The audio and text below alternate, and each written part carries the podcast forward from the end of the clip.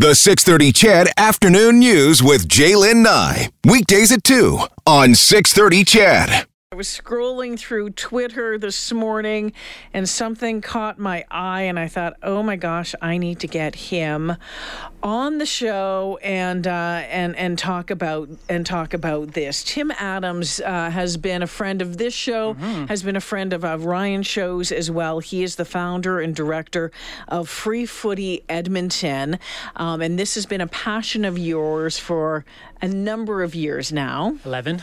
11 years. 11 years, yep. And you made an announcement this morning that um, you were, because you've been on leave from your position at the CBC. Yep. For the past year to work on this. Yes. So I've, I've been working at the CBC for 12 years. And um, while there, I went and did this story about it was about a, a junk food ban um, coming across all public schools. And I ended up going to one of the highest need schools to do a story first because they already had this junk food ban in place. Because um, kids who were going there mm-hmm. weren't eating at all. And so they needed to ensure that when they ate something, how it was healthy. And so I did this story there, and then I ended up coaching at the school, coaching soccer, and that turned into creating this program of free footy, and then it became like passion project for 10 years. And then um, in the about a year ago, I said, you know, this thing's got so big. It has mm-hmm. such a name in the city.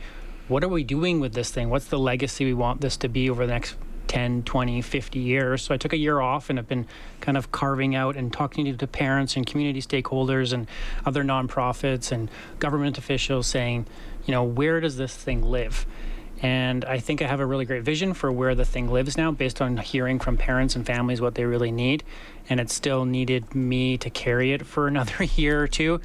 So my year leave of absence at CBC is up as of August 1. And I said, you know what? Um, it took me a year to make this decision, but that I was going to quit. So uh, I've officially quitted, um, resigned from CBC as of August 1st, and um, now I'm full time at Free Footy. So my passion project has turned into my real life. You're terrifying and extremely exciting. And that's what I wanted to yeah. ask you about. Terrifying, extremely exciting. Because let's be real. I mean, you know, uh, you know, yeah, you had a good job. Had you had a, a, good job. You, yes. we, we pension call, benefits, the whole thing. We call it the mothership, right? Yeah. Like it's that's what it was. But so so along the way in making this decision, mm-hmm. you know, when you're looking at that, you're looking at the pension, the benefits, all of that. You know, you put that, I guess, all on the pros. Yes.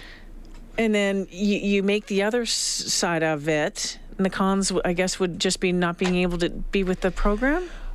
Yeah, and I and I um, I guess I really wrestled with what is it that I'm doing with this program. Like I hadn't really realized until the last year like how deep it had settled in communities when I went and talked to parents and sat down at dinner tables and really had an understanding of kids who'd been in this program for 4 years and now mm-hmm. the program was ending for them and the impact that had and then just how much reach it had in our 60 different partner schools and um, I really wanted it to be more intentional. I wanted the program to be more intentional to have that true impact um, so that kids could count on free footy to be there forever. And we're trying to push it so that kids can come in in grade one and stay all the way till grade 12 and then come back with us in post secondary education as a coach.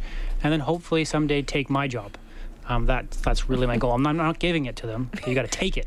and I really want to set kids up for success to be sitting in this chair and doing this interview and being a leader and an ambassador in the city because sport, um, frankly, is completely discriminatory. And mm. you would probably know this from the background with your husband mm-hmm. and football. And um, if you don't have money, if you don't have a car, and if you don't have a parent or guardian who can put in thousands of hours, you're out sport is not there. Mm-hmm. and, that, and, and really anything dance music it's all the kind of the same setting. And that's completely wrong it means that there's so many kids and families who aren't getting those basic skills that we get from playing, which really at the end of the day, aside from the, the cliche stuff of teamwork and leadership and whatever, the thing that I care most about is that you get to be on a field and make a best friend.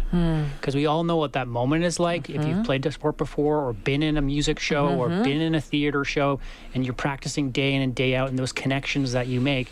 And that's what you really need in life. You need someone who on a terrible day you can call up and they're going to catch you or on a great day when you want to celebrate, you have someone to call up and go out for a drink or go out for some food or whatever the case may be, right? And um, I really want to make sure free footy is that place for the next 10 generations of kids. Was this an easy leap of faith for you? No, it was it was hard. Um, I have my own family. I have two kids, um, and you know, seeing that the potential of you know not having those basic things behind you and a good CBC yeah. salary was tough. It was really tough. But you know, I, I look at my kids and I we talk about free footy all the time, and they donate their birthday money to free footy, and um, I think about what it is that I want them to know me as, and what I want them to do in their future. I'm hoping I'm setting something up for them as well, for to be able to step into my shoes and um, be a leader too. For those who uh, are maybe are tuning in for the first time mm-hmm. um, and that don't know what free footy is. Yeah. Um, what is it? Free Footy is a totally free after school program to provide a safe space for kids to play. And so, what we do is we have a partnership with about 60 different schools between public, Catholic, and um, Francophone now, where we organize different sports mm-hmm. schedules. So, a bus will pick up the kids after school, take them to a venue, and then they play their game and they're back off back they get shipped back to their school via bus and they get all the equipment they need to play. The schedules are all made. The uh, soccer balls are provided hockey sticks now basketball. So we're doing three different sports. We oh, wow. a pilot with rugby this year as well which went, which went extremely well. Um, and we're trying to evolve the program a bit because it's only been for kids in grades three and six mm. historically. And so we're adding this dedicated junior ref program for kids in junior high so you leave grade six, you come back as a junior F in seven, eight, nine.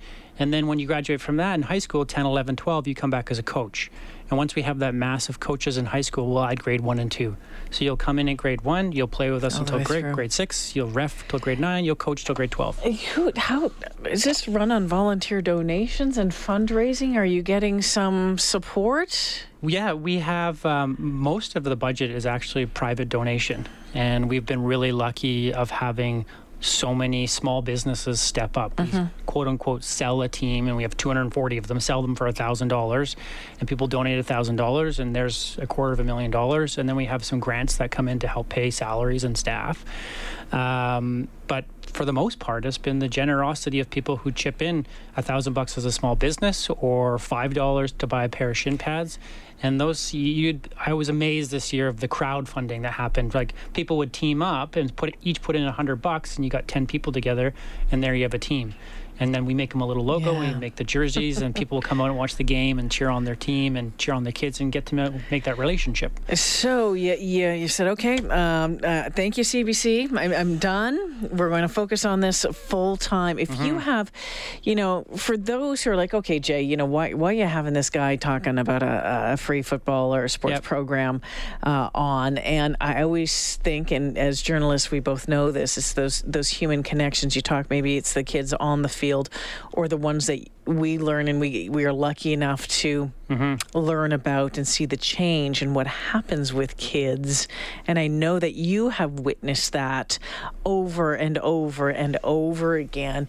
Are there a couple that stick with you that just eh, still have you by the by the heartstrings? Yeah, uh, uh there's there's so many kids. I mean, I've I've coached kids who, um, you know, were sleeping in the river valley and minus 30 and the next day they put on a pair of high tops and they score six goals um, i've coached kids who I, you know I, I still have kind of like i think it's almost ptsd from the stories that i've heard from kids but there's a million, but one that I'll tell that already sticks out is a kid who um, can't say his name, but you know he um, I coached him for a long time, and I couldn't quite figure out what the barrier was of making like a personal connection. And finally, I got through to him, and he told me about how his parents one day took him to West Edmonton Mall and took him to like the you know aquarium mm-hmm. area, and they told him to watch, and then they just ran, mm-hmm. and they were gone, and he was ten. Like you remember that stuff mm-hmm. when you're ten, and mm-hmm. think about the impact that has. So think about how hard it would be to make a re- relationship with an adult. Absolutely. And so those stories still like float around and haunt me, but also inspire me mm-hmm. to you know, know that what my privilege is. I have a lot of privilege in life. Um, having CBC as a platform, having great loving parents myself, coming from a kind of middle income background, being six foot, 290 pounds and white.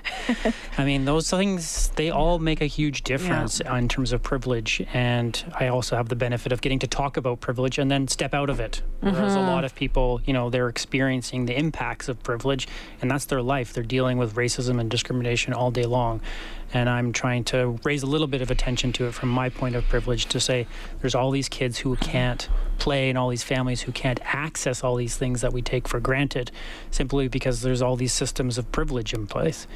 Um, like I say, if you don't have a car, how do you play? Yeah. You can't. And if you don't have a family that can put in thousands of hours, how do you play? You can't. And if you don't have money to pay for fees and equipment, yes, there are subsidy programs out there, but they also max out. So there's all these systems in play that um, we need someone, I think, to stand up and really advocate and rattle the chambers, whether that be in government or the private sector or support programs. And that's the beauty of free footy. We're not tied to any of these yeah. provincial or national associations, so we can. They're supportive of us, but we can rattle the yeah. the chains there too and start saying access and equity matter.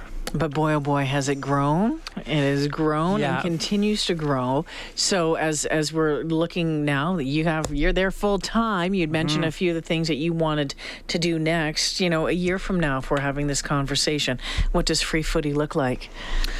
Uh, well, it it would first of all, it will be sustainable. Mm-hmm. Um, a lot of free footy uh, over the last 10 years kind of hinges around me. Mm-hmm. and I, would like to get it to a place where I'm um, someone can step into my shoes and take it over and successfully do it without me having to text my friends and text my contacts and say, hey, can you help us out again mm-hmm. or can you get us this thing? Um, so sustainability is number one because that means we'll have a legacy for it over the next 50 years.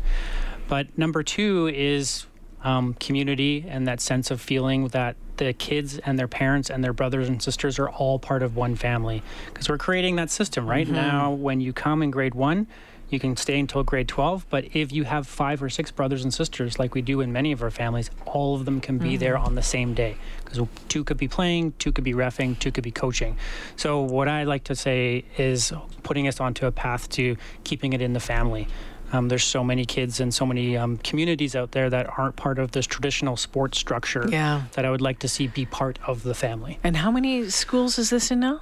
Uh, well, is it, uh, 60, 60, 60 schools, yeah. Six zero schools. Um, so it's got pretty big. Last year we had over 4,000 kids participating in our program between uh, street hockey, basketball, soccer, and then our little pilot of touch rugby, which we did in partnership with mm. the Edmonton Rugby Union. So, if people want to find out more about uh, free footy, uh, freefooty.ca is mm-hmm. the website. Yeah and uh, all sorts of information on there. I'm sure you can also follow uh, Tim at Tim Adams uh, FF or Free Footy Yeg. Yep. Um, I won't give out the phone number. They can get it on, on the website. Yeah. on the website.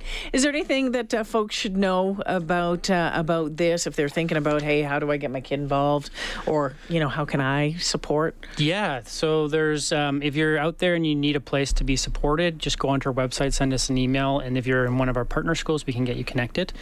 Um, if you'd like to participate as a volunteer, we have lots of opportunities to get trained as a, a ref mm-hmm. and not like a head level ref. Refing with us is not like handing out red cards or getting parents in trouble. It's being an on field coach. Um, so there's lots of pr- uh, ways to get involved that way.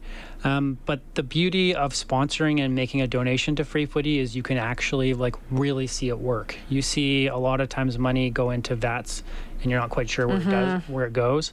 But in this case, you can come out and watch the games. Yeah. You can meet your kids. You can um, have them over for a barbecue. Yeah. You can be the one that comes and does their haircuts. We have barbershops mm-hmm. like Barbara Hall. They'll come and cut everybody's hair. So there's all kinds of different ways to get involved. So just visit that website, freefooty.ca, or give us a follow on one of the social media platforms, and hopefully you'll be inspired to make a difference too. Well, you know what, Tim? Again, when I saw when I saw this morning that you had uh, said, "Okay, enough. I'm going to walk away from this gig that I've had for a number of a uh, number of years to concentrate mm-hmm. on this other one that I have been in love with yes. for a number of years." I thought. Good for you because sometimes those are tough decisions because sometimes it's very, very easy to stay in a job for easy reasons. Yeah, and you i think edmonton is the city of side hustle right? We're, we're all got we all have a side hustle going on.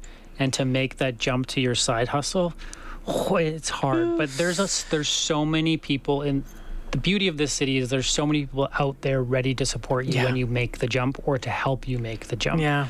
And I've been pretty blessed with lots of people around me, even like yourself, you know, having me here and showing your support. And, um, you know, the moment I sent out that message and the few people I let you know, let them know in advance, it was, we got you. Like, don't Yeah. worry about it. You're covered.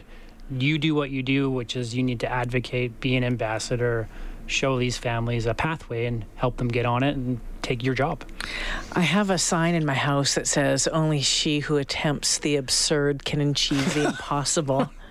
Yeah, this is definitely absurd. it's it's up there on my absurd list of things, but it, it's grounded in something, right? Like I've It- been doing it this for ten years. so grounded in something so great. Yeah. Um, and it's making a difference in the community, Tim. Thank well you. done. Yeah, Thank you so much. Best of luck. Thank you.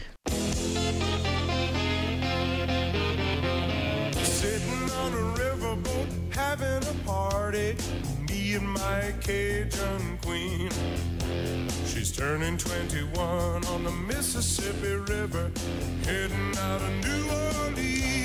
How about that story from the weekend, you guys, uh, about the uh, the Edmonton riverboat, formerly known as the Edmonton Queen, getting all stuck on the water overnight, needing to be rescued. Uh, fire crews arrived around 11:30 after a call that the riverboat was stuck at Accidental Beach. You know, the sandbar uh, that was uh, that's being created by the uh, LRT bridge construction. The boat had trouble getting through uh, the, the the currents.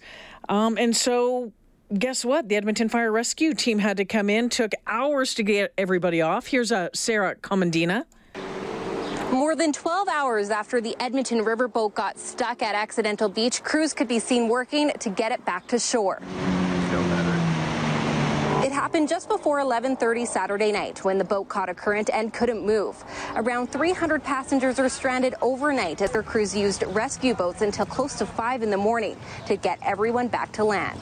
The construction of this LRT bridge has definitely changed the flow of the water. So again, nothing against the fact that we're doing the construction, but it just physiologically changes the, the flow pattern of the water and it makes that current a little bit stronger um, leading up to that area.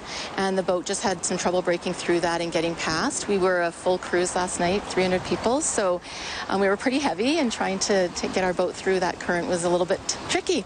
There were no injuries, and passengers seemed to enjoy the extra time on the boat as they waited, and they say the ordeal wasn't scary. They were very accommodating and they did offer like free food after a while. They were like, yeah, hamburgers, hot dogs for everyone, no problem. We're really sorry. They were very accommodating. You know, the music kept playing, they kept the bar open, and it was it was fun. We had fun. I mean, we certainly got our money's worth. In the two years under this ownership, this is the first time the boat has gotten stuck at Accidental Beach.